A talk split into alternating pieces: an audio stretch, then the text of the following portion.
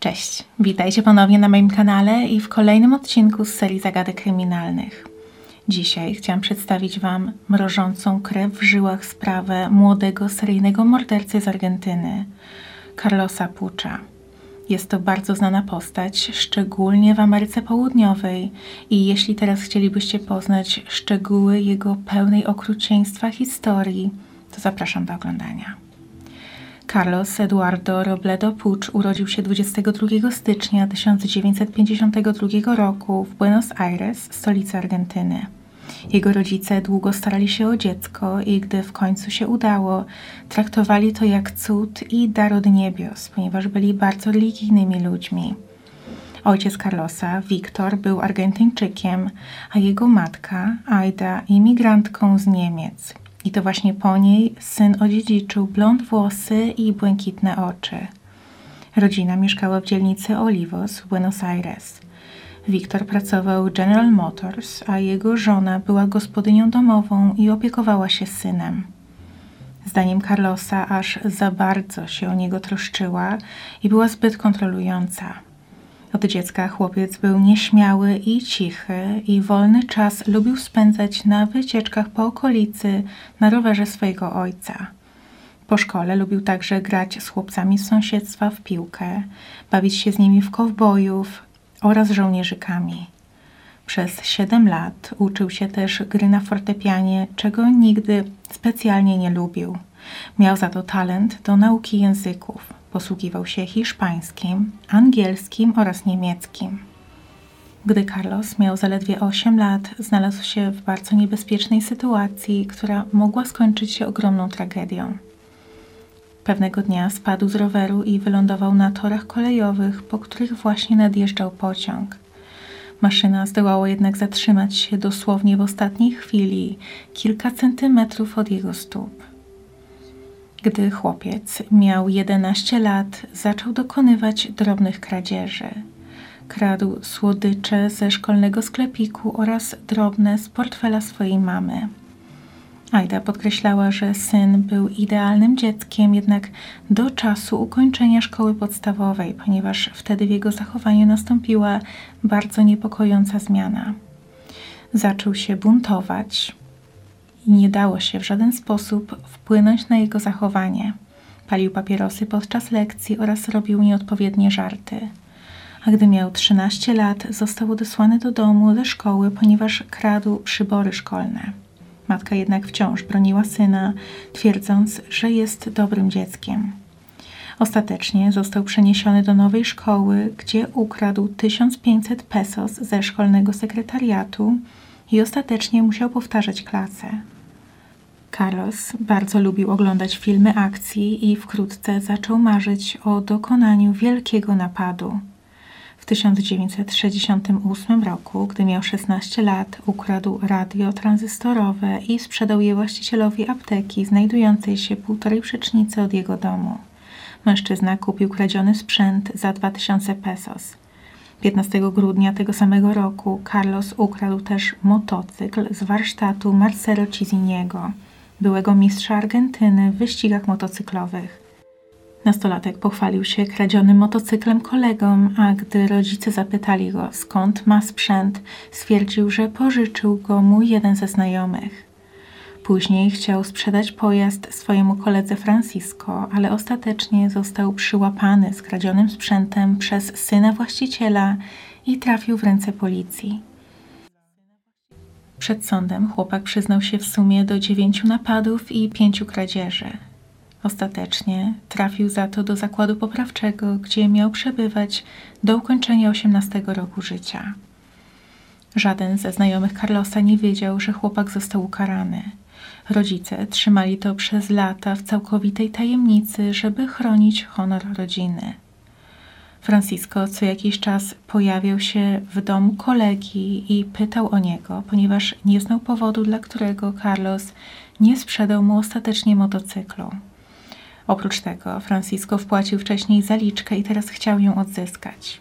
Ale mimo tego rodzice byli nieugięci i nie powiedzieli, gdzie jest syn albo dlaczego nie może sprzedać sprzętu.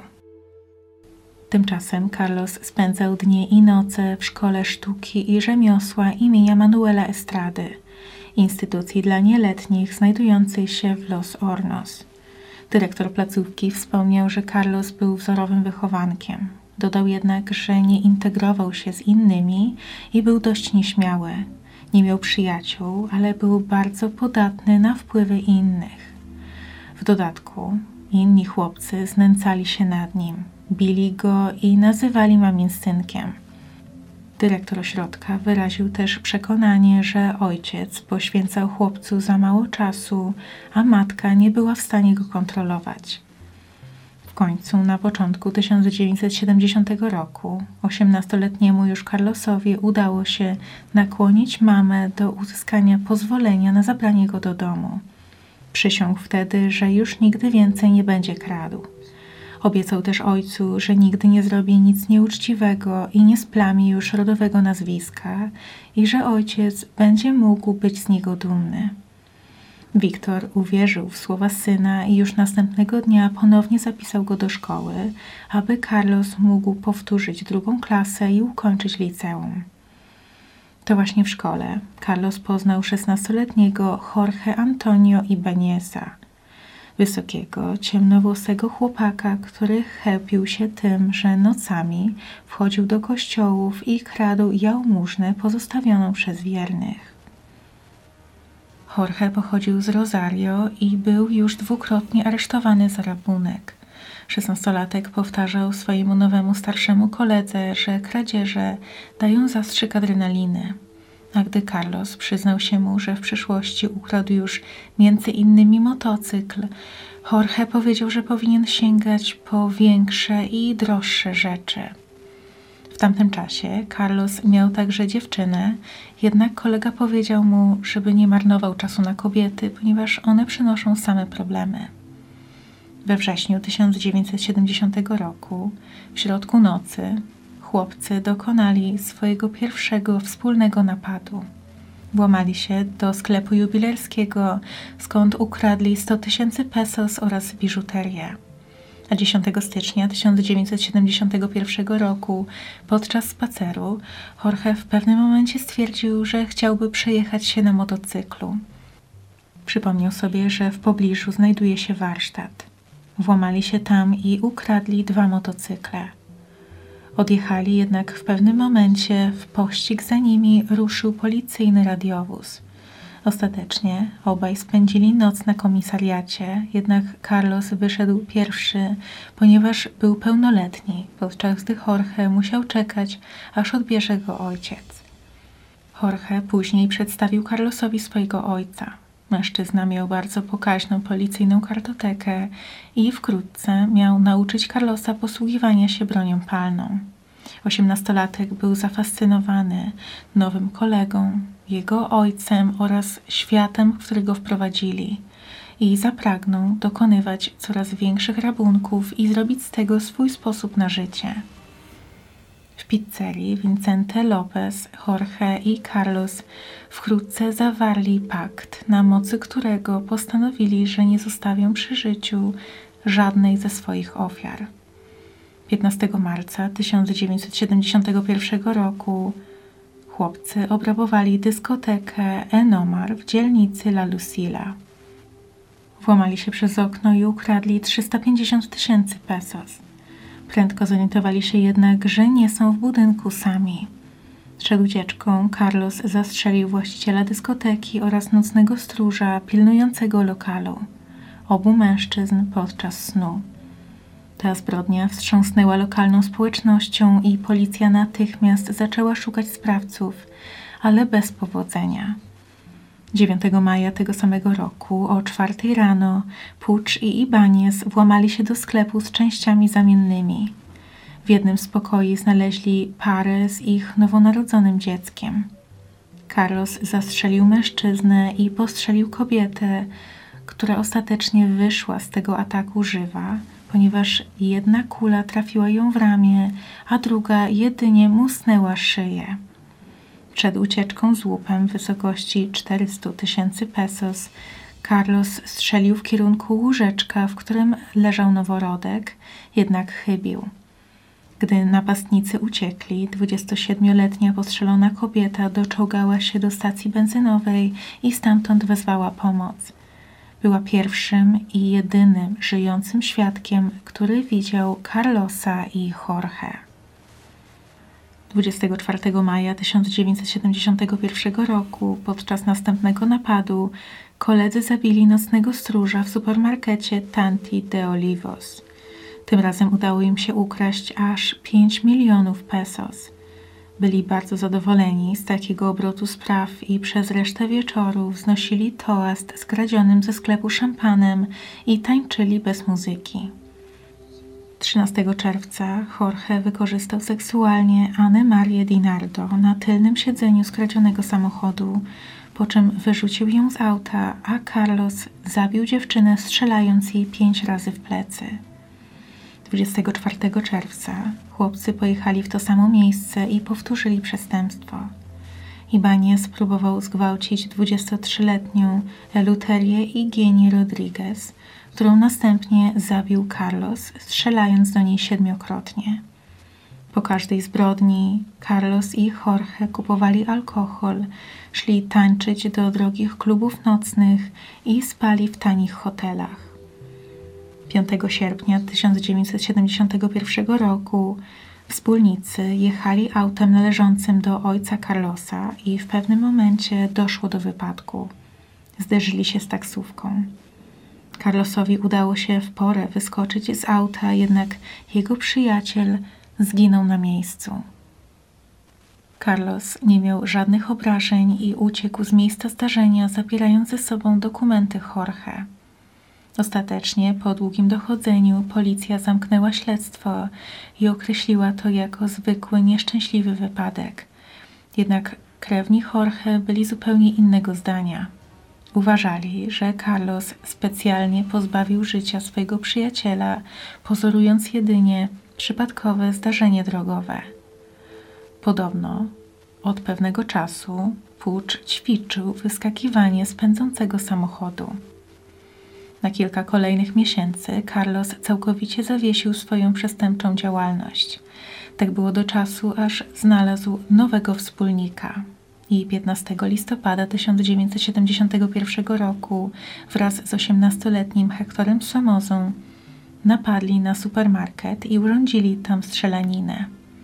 Policjanci, którzy byli na miejscu, twierdzili, że cała podłoga sklepu była wręcz usłana łuskami od pocisków. Między 17 a 24 listopada chłopcy włamali się do dwóch salonów samochodowych i zamordowali tam ochroniarzy oraz ukradli w sumie ponad milion pesos. 1 lutego 1972 roku Carlos i Hector włamali się do sklepu z narzędziami. Zabili stróża i próbowali otworzyć sejf kluczami, które przy nim znaleźli. Nie byli jednak w stanie tego zrobić i rzekomo w momencie zamieszania, podczas którego Carlos wpadł w panikę, zastrzelił Somozę. Aby utrudnić lub uniemożliwić identyfikację ciała przez śledczych, sięgnął po palnik i spalił twarz oraz opuszki palców zmarłego wspólnika. Następnie użył tego samego palnika do otwarcia sejfu, zabrał pieniądze i uciekł. Został aresztowany już trzy dni później, 4 lutego, po tym jak jego dowód tożsamości został znaleziony w kieszeni spodni Hektora. Carlos miał wtedy zaledwie 20 lat. Po aresztowaniu twarz Carlosa poddano szczegółowej analizie i pomiarom, ponieważ jego niewinny wygląd całkowicie nie współgrał z okrucieństwem dokonanych przez niego czynów, a w tamtym czasie wiele osób wierzyło w teorię Lombroso, włoskiego antropologa, który twierdził, że przestępcy różnią się od reszty społeczeństwa anatomicznymi anomaliami. Według jego teorii do cech urodzonych przestępców miało należeć cofnięte czoło, zes, nadmierne owłosienie, ciemniejszy odcień skóry, nieprawidłowości w kształcie czaszki, duże uszy, mięsiste usta czy leworęczność. Jego teoria oczywiście w późniejszym czasie została obalona i obecnie ma charakter wyłącznie historyczny. W oczekiwaniu na proces Carlos przebywał w areszcie i w pewnym momencie poprosił o wizytę u lekarza, ponieważ twierdził, że potrzebuje leków. Jeszcze tego samego dnia wraz ze wspólnikiem podjął próbę ucieczki z więzienia przez okno szpitala, wcześniej odwracając uwagę lekarza. Obu mężczyznom udało się wydostać na zewnątrz, jednak tam zostali zauważeni przez strażników więziennych, którzy zaczęli do nich strzelać. Carlosowi udało się uciec bez szwanku, jednak jego kolega został raniony kulą. Ostatecznie Pucz spędził na wolności trzy dni, zanim został namierzony i ponownie trafił za kraty. Jego proces rozpoczął się w 1980 roku. Carlos Robledo Pucz był oskarżony o 11 zabójstw, jedno usiłowanie zabójstwa, 17 napadów, dwa porwania i dwie kradzieże. Jego proces był sensacją na skalę całego kraju. Temat psychopatycznego mordercy Narcyza o twarzy dziecka przez wiele miesięcy gościł na pierwszych stronach gazet. Prasa nadała mu wymowne pseudonimy Anioł Śmierci i Czarny Anioł. W gazecie Kronika pojawiła się wiadomość o jego zatrzymaniu zatytułowana Szakal, zabite 11 osób. Artykułowi towarzyszyło zdjęcie Carlosa z podpisem Tak wygląda bestia. W jednej chwili chłopak zyskał sławę godną gwiazdy filmowej. Stał się wręcz celebrytą. Nie miał także poczucia winy ani wyrzutów sumienia. Część treści akt sporządzonych przez psychiatrę, który badał chłopaka, została ujawniona podczas rozprawy. Zdaniem lekarza, Carlos pochodził z dobrego, kompletnego domu, w którym nie było niesprzyjających warunków bytowych czy moralnych. Nie było także żadnych ograniczeń ekonomicznych, braku pracy, nieszczęścia, konfliktów, chorób czy rozwiązłości. Carlos nie był nigdy źle traktowany i nie doświadczał przemocy w żadnej formie ze strony swoich rodziców. Dlatego tym bardziej zaskakujące było to, że wybrał taką właśnie ścieżkę życiową. Jego ojciec, Wiktor, podkreślił również, że syn zabił znacznie więcej niż te 11 osób, ponieważ odbierając życie swoim ofiarom, zabił również ich rodziny, a także swoich własnych rodziców. W lipcu 2000 roku Carlos uzyskał prawo do zwolnienia warunkowego, jednak nie skorzystał z niego. Postanowił spróbować dopiero 8 lat później. 27 maja 2008 roku złożył wniosek o zwolnienie warunkowe, jednak sędzia, który go rozpatrywał, odmówił udzielenia zwolnienia, uznając, że mężczyzna stanowi zagrożenie dla społeczeństwa. W listopadzie 2013 roku Pucz poprosił o rewizję wyroku lub w przeciwnym razie o wykonanie egzekucji z zastrzykiem śmierci mimo że kara śmierci nie była legalna w Argentynie. Najwyższy Trybunał Sprawiedliwości odrzucił zarówno wniosek o rewizję, jak i wniosek o wykonanie kary śmierci. Matka Carlosa, Aida, przeżyła dwie próby samobójcze i trafiła do szpitala psychiatrycznego, gdzie zmarła w 1993 roku, a jego ojciec, Wiktor, zmarł w 2005. Przez wiele lat swojego pobytu w więzieniu Carlos nie dopuszczał do siebie żadnych dziennikarzy, ponieważ obwiniał ich za to, że jego matka chciała odebrać sobie życie. Nikt także nie odwiedzał go w więzieniu, nawet żadni krewni. Ostatecznie jednak Carlos postanowił porozmawiać z jednym dziennikarzem, jednak chodziło o konkretną osobę o Rodolfo Palaciosa, zwanego skrybą zaświatów, ponieważ miał na swoim koncie ponad setkę wywiadów ze złodziejami i seryjnymi mordercami. Rodolfo odwiedził Carlosa w sumie ponad 10 razy i wspomniał, że po spotkaniach z nim czuł, że nigdy już nie będzie taki sam. Z czasem skazany polubił dziennikarza na tyle, że nawet podarował mu w prezencie swoje rysunki i powiedział, że uważa go za swojego przyjaciela. W miarę upływu czasu Carlos stwierdził, że chce, aby Rodolfo został jego biografem, a nawet zadeklarował, że gdy wyjdzie z więzienia, to chce z nim zamieszkać. Palacios napisał książkę o Carlosie pod tytułem Czarny Anioł, jednak skazanemu nie spodobała się treść publikacji i wysłał autorowi wiadomość, w której groził, że gdy wyjdzie na wolność, to go zastrzeli. W 2018 roku we współpracy Pedro Almodovara i Luisa Ortegi powstał film biograficzny pod tytułem Anioł, w którym w rolę Carlosa wcielił się Lorenzo Ferro. Na ten moment Carlos wciąż przebywa w więzieniu, już od 50 lat, co czyni go najdłużej będącym za kratami więźniem w historii Argentyny.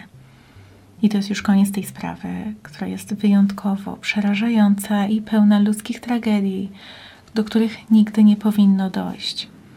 Czy słyszeliście wcześniej o Carlosie? Ja muszę przyznać, że mimo, że jest on jednym z najbardziej znanych światowych seryjnych morderców, to dowiedziałam się o jego istnieniu dopiero niedawno. Na pewno jest to przykład, na którym można analizować tajniki ludzkiej natury i to, skąd w niektórych ludziach bierze się zło, ponieważ w przypadku Carlosa w jego dzieciństwie nie było żadnych typowych oznak czy traum charakterystycznych dla późniejszych sprawców. Jeśli macie propozycje, o jakich innych sprawach mógłbym powiedzieć w kolejnych odcinkach z tej serii, to dajcie mi proszę znać w komentarzach. A teraz bardzo dziękuję Wam za oglądanie i do zobaczenia niedługo. Cześć!